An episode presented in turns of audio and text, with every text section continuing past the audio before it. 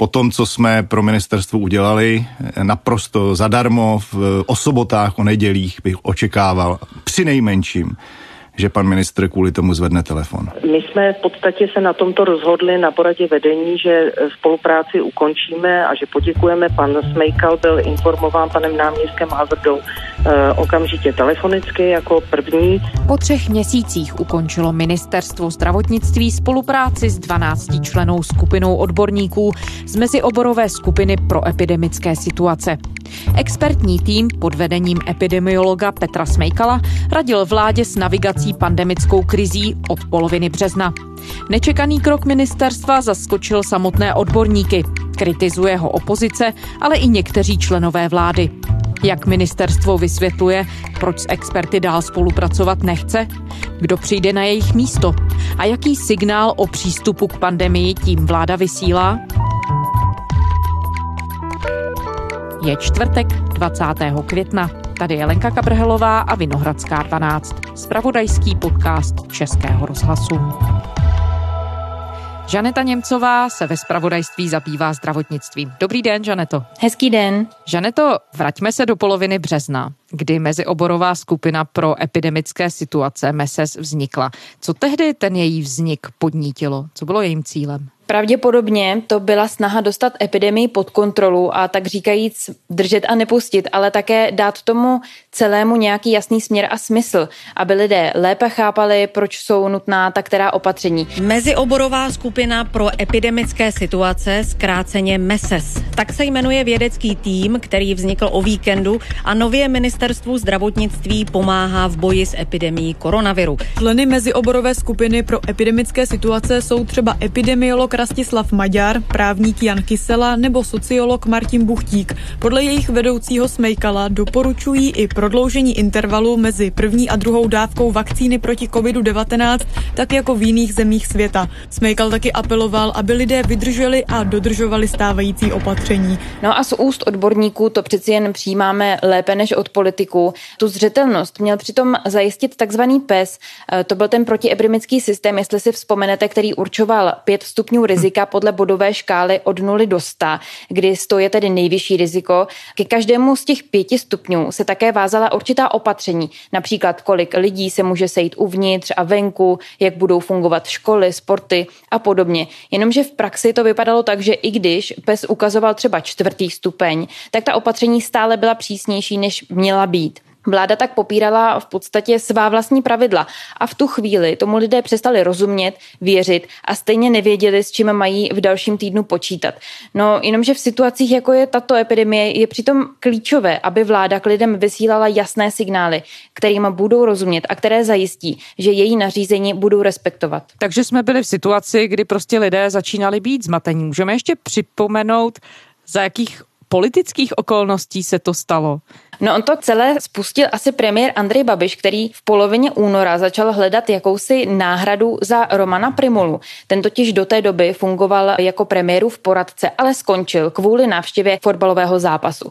A Roman Primula byl také tím, kdo o epidemii promlouval v médiích a kdo od začátku epidemie veřejnosti vysvětloval kroky, které vláda dělá a proč je dělá. Ne, tak já už to říkám minimálně 14 dnů, protože v tuhle chvíli máme data ze světa, zejména ze Spojených států, kdy eh, po tom desátém dnu je eh, riziko skutečně naprosto minimální, eh, naprostá většina případů, kdy toto riziko je, tak je do desátého dne. Premiér Andrej Babiš z Nutí Ano ukončil spolupráci se svým poradcem a bývalým ministrem zdravotnictví Romanem Primulou. Babiš to potvrdil radiožurnálu. Důvodem je Primulová účast na prestižním fotbalovém zápase. Podle Babiše to působí papalášsky. Premiér Babiš chtěl nějakou novou tvář epidemie a tou měl být epidemiolog pražského IKEMu Petr Smejkal. On byl totiž tím, kdo se čím dál častěji, co by odborník vyjadřoval v médiích a byl tak vhodným adeptem. Andrej Babiš také chtěl, aby Smejkal byl součástí Rady vlády pro zdravotní rizika a přímo se tak zapojil do diskuzí o opatřeních a dokonce mu prý nabídl ministerské křeslo, na kterém tehdy ale seděl Jan Blatný a o jehož odvolání se v mediálním prostoru tehdy hodně mluvilo. Smejkal to nicméně nepřijal s tím, že bude radši v pozici poradce. No a tak v polovině března vznikla skupina MESES pod jeho vedením. Ta původní myšlenka byla, že budou fungovat při úřadu vlády a radit přímo premiérovi, Proti tomu se ale tehdy ohradil ministr zdravotnictví Jan Blatný s tím, že pokud tady vznikne jakési stínové ministerstvo, tak u toho nehodlá být. Ve chvíli, kdyby tady vznikal eh, druhý minister zdravotnictví, tak bez země tak byste opustil ministerstvo zdravotnictví? Já si myslím, že toto se nestane, ale ve chvíli, kdyby eh, někdo, a já věřím, že nikdo takovou, takový záměr nemá, ale ve chvíli, kdyby někdo chtěl vytvářet paralelní strukturu s ministerstvem zdravotnictví, tak to není způsob, který já bych byl schopný nějakým způsobem akceptovat. MESES tak nakonec vznikla při ministerstvu zdravotnictví jako apolitický poradní orgán, který dával doporučení. Ta skupina měla 12 členů a jak říkáte, vedli tedy hlavní epidemiolog Ikem Petr Smejkal. Kdo další v ní byl a jakým způsobem vlastně ten tým o pandemii uvažoval? Ona, ta skupina stále ještě má ty členy, ona nezanikla, to je jenom pro upřesnění. Jsou to odborníci z různých odvětví, patří tam třeba sociolog Martin Buchtík, imunolog Zdeněk Hel, ekonom Štěpán Jurajda, ústavní právník Jan Kysela, ale jsou tam i zástupci praktických lékařů, klinických psychologů, je tam dokonce i odborníci na demografii, jsou tam matematici. A to podle viroložky a členky skupiny Ruth Tachezy byla hlavní přidaná hodnota skupiny, protože díky tomu na epidemii nenahlížela jenom z lékařského pohledu, ale komplexně. A protože pandemie je velmi komplexní problém, takže je prostě potřeba ta spolupráce a korekce z různých stran a to si myslím, že byla to velmi důležité a předpokládám, že taková skupina asi na ministerstvu vznikat nebude. Dalším plusem mohlo být i to, že to dělali zdarma, aspoň tedy uvádí to tak na svém webu.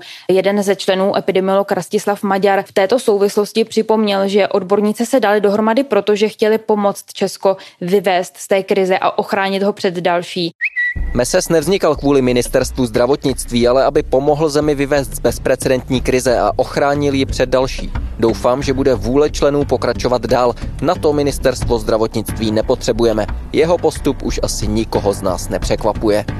Na druhou stranu na tu skupinu se snesla i vlna kritiky, třeba od skupiny 12 lékařů, mezi kterými je i kardiochirurg Jan Pirk nebo rektor Karlovy univerzity Tomáš Zima. Vadilo jim totiž třeba to, že MESES nenesla za svá doporučení žádnou právní, ekonomickou a ani politickou odpovědnost. A spokojení nebyli ani poslanci výboru pro zdravotnictví, když jim třeba ministr vysvětloval nutnost rotační výuky ve školách, tak je logicky zajímalo, od koho takové doporučení pramení. A ministrova odpověď bývala, že epidemiologové, ale kdo konkrétně a jakou mají odpovědnost, to nebylo jasné. Navíc třeba poslanec Vlastimil Válek z TOP 09 zmínil, že to byla nestandardně jmenovaná poradní skupina. Co vy říkáte, pane Válku, zrušení skupiny MESES?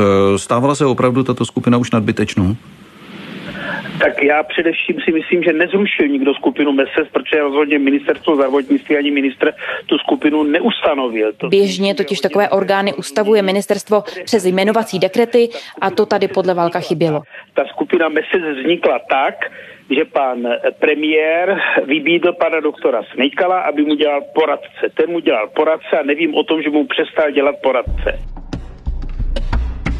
Tak to bych předpokládal od eh, místo předsedy zdravotního výboru větší informovanost. Eh, my ty jmenovací dekrety samozřejmě máme od pana ministra Blatného jako oficiální poradní skupina při ministerstvu zdravotnictví. Ale on tuším mluvil o pracovní skupině, což možná tam bude nějaký eh, tak, tak ano, tak těch pracovních skupin tam bylo za celou tu dobu hodně. Epidemiologická, klinická, laboratorní skupina a my jsme byli mm, tou čtvrtou skupinou, která dovoluju si poznamenat eh, asi v posledních dvou měsících toho udělá nejvíc. Dá se říct, že to, jaký typ doporučení ta skupina MESES prosazovala? Jestli o té pandemii přemýšlela třeba spíš konzervativněji nebo spíš třeba mm. progresivněji, co se týkalo uvolňování a tak dál? Je pravda, že ona rozhodně doporučovala opatrnější a konzervativnější přístup k rozvolňování opatření. Její členové například opakovaně upozorňovali na to, že ke změnám musí docházet v malých krocích.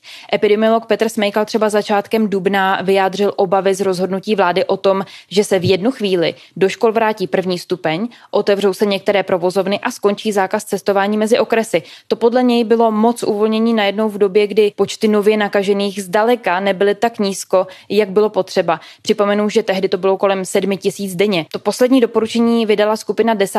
května v reakci na kroky vlády, která umožnila otevřít obchody, zmírnila pravidla pro nošení roušek venku a povolila plně otevřít školky. Podle MESES to ale bylo příliš změn najednou. Skupina prosazovala dělat to pomaleji a vždy počkat nějakých 10 až 14 dní na to, jak se to projeví v tom vývoji epidemie. A v první řadě tedy požadovala návrat žáků a studentů do škol před vším ostatním. Když se podíváme na to, jakým způsobem na to všechno reagovalo ministerstvo zdravotnictví a vůbec vláda jako celek, řídila se těmi doporučeními? Jak kdy a jak v čem. Ze začátku to vypadalo, že vláda skupině odborníků docela naslouchá. Podařilo se jim například prosadit prodloužení intervalu mezi jednotlivými dávkami vakcín. Skupina to tehdy vysvětlovala tím, že už jedna dávka vakcíny snižuje riziko závažného průběhu nemoci COVID-19 a následně tedy hospitalizace. Cílem bylo naočkovat co nejvíc lidí, aspoň první dávkou a ulevit dlouho přetíženým nemocnicím. Ministerstvo zdravotnictví to doporučení 6 dubna přetavilo do mimořádného opatření a při zpětném pohledu to vypadá, že se to i vyplatilo. Také například doporučovala ta skupina širší využití léků s monoklonálními protilátkami. Ministerstvo na základě toho změnilo pravidla tak, aby nebyla tak přísná a na léčbu dosáhlo víc lidí, kterým může pomoct. Najde se ale i dost těch třecích ploch a momentů, kdy doporučení skupiny vláda nevzala za své. Připomenu třeba situaci ze začátku dubna, kdy 6. dubna schválila vláda, že od 12. dubna se bude moct uvnitř potkávat 10 lidí a venku 20. Tři dny na to ale ministr zdravotnictví Petr Arenberger za ANO oznámil, že chce pravidlo zpřísnit zpátky na dva lidi uvnitř a dva venku a to právě na základě nesouhlasu ze strany MESES. 6. čtvrtý naše vláda schválila E, vlastně pravidla, těch 10 lidí možno shromažďovat vevnitř a 20 venku. E, koncem týdne e, skupina Meze začala křičet, že je zásadně proti. Pan ministr to nějakým způsobem e, upravil a teďka zase křičí sportovci a jim rozumím a taky s tím bude dneska mluvit, takže... Premiér Babiš tehdy skupinu skritizoval za to, že svá doporučení ministrovi dává pozdě. Jenomže tady se nabízí také otázka, jestli o tom plánu vůbec dopředu věděla. Další rozkol nastal u testování ve firmách, kdy Meses navrhovala, aby probíhalo dvakrát týdně. Vláda ale trvala na frekvenci jednou týdně, no a tak to i zůstalo, jak víme. No a naposledy to bylo sekvenování vzorků, které vědcům umožňuje přečíst virus a odhalit tak případné mutace nebo jeho varianty. Skupina Meses dlouhodobě prosazuje, aby vědci takto zkoumali co možná nejvíc vzorků, protože díky tomu mají přehled, jaké varianty viru v populaci kolují a mohou na ty nejnebezpečnější nebo na ty nebezpečnější varianty upozorňovat a reagovat. Hygienici začnou lépe sledovat, jestli se v Česku nešíří mutace koronaviru. Od příštího týdne proto začnou laboratoře vyhodnocovat tisíce vzorků od nakažených. Každý měsíc jich mají analyzovat kolem 8 tisíc. Musíte mít podezření na to, že se jedná třeba o onemocnění u naočkovaného člověka nebo někdo, kdo přijede z rizikových oblastí a onemocní. Ještě minulý týden ministr zdravotnictví Arenberger sliboval kapacitu pro sekvenování 8 tisíc vzorků měsíčně, teď ale mluví o polovině. Stát bude mutace koronaviru zjišťovat jen u poloviny vzorků, než původně plánoval. Místo 8 tisíc měsíčně to budou 4 tisíce. Řekl to minister zdravotnictví Petr Arenberger zahnutí ano. Peníze na takzvané sekvenování navíc nedostanou univerzitní ani soukromé laboratoře. Laboratorní skupina to definovala tak, že ty prostředky nebudou použity na e, půl roku, jak se původně plánovalo s 8 tisíci vzorky měsíčně,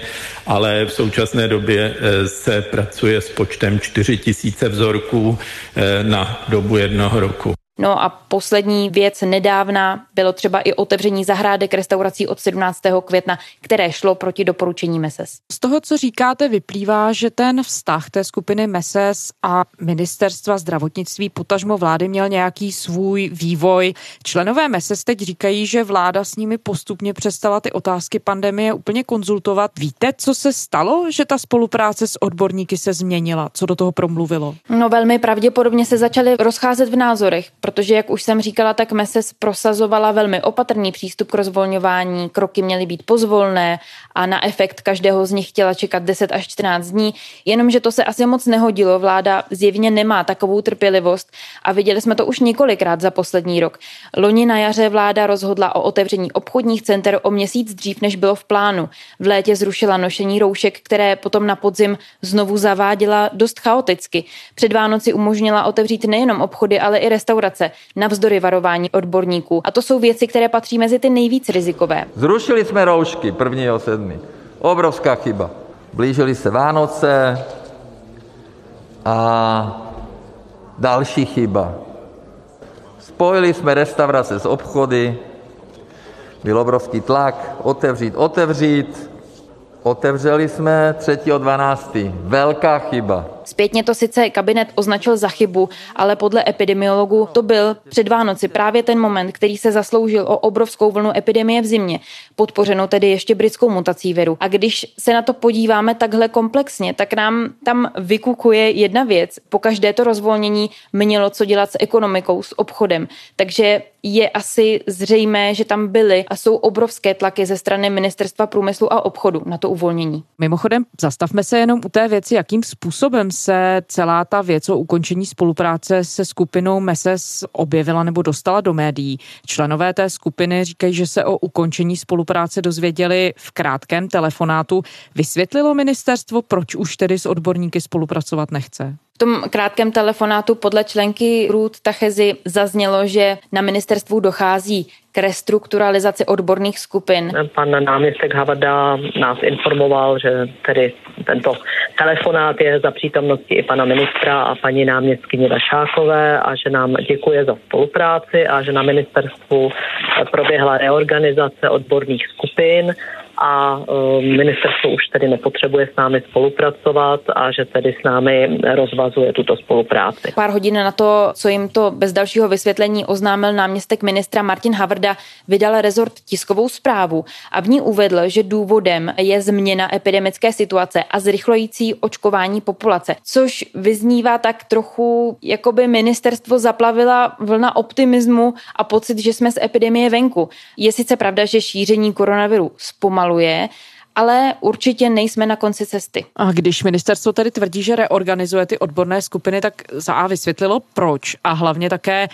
oznámilo nebo ohlásilo, kdo tu poradní funkci bude zastávat teď? Z jakých vnitřních zdrojů tedy bude ministerstvo čerpat? Na tu otázku, proč, je právě odpověď jednoduchá a nabízí se v té druhé otázce, protože podle ministerstva se rezort teď už vystačí se svými vlastními lidmi a nepotřebuje externí skupinu odborníků. Ministerstvo zdravotnictví samozřejmě je tady od toho, aby samo mělo struktury, které vydávají doporučení pro rozhodování ministerstva a vlády. To znamená, že je nutné, aby ministerstvo mělo samo své odborníky a tu, ty v tuto chvíli má v dostatečném počtu a s dostatečnou expertízou, jak vzděláním, tak s rozsáhlými procesními zkušenostmi.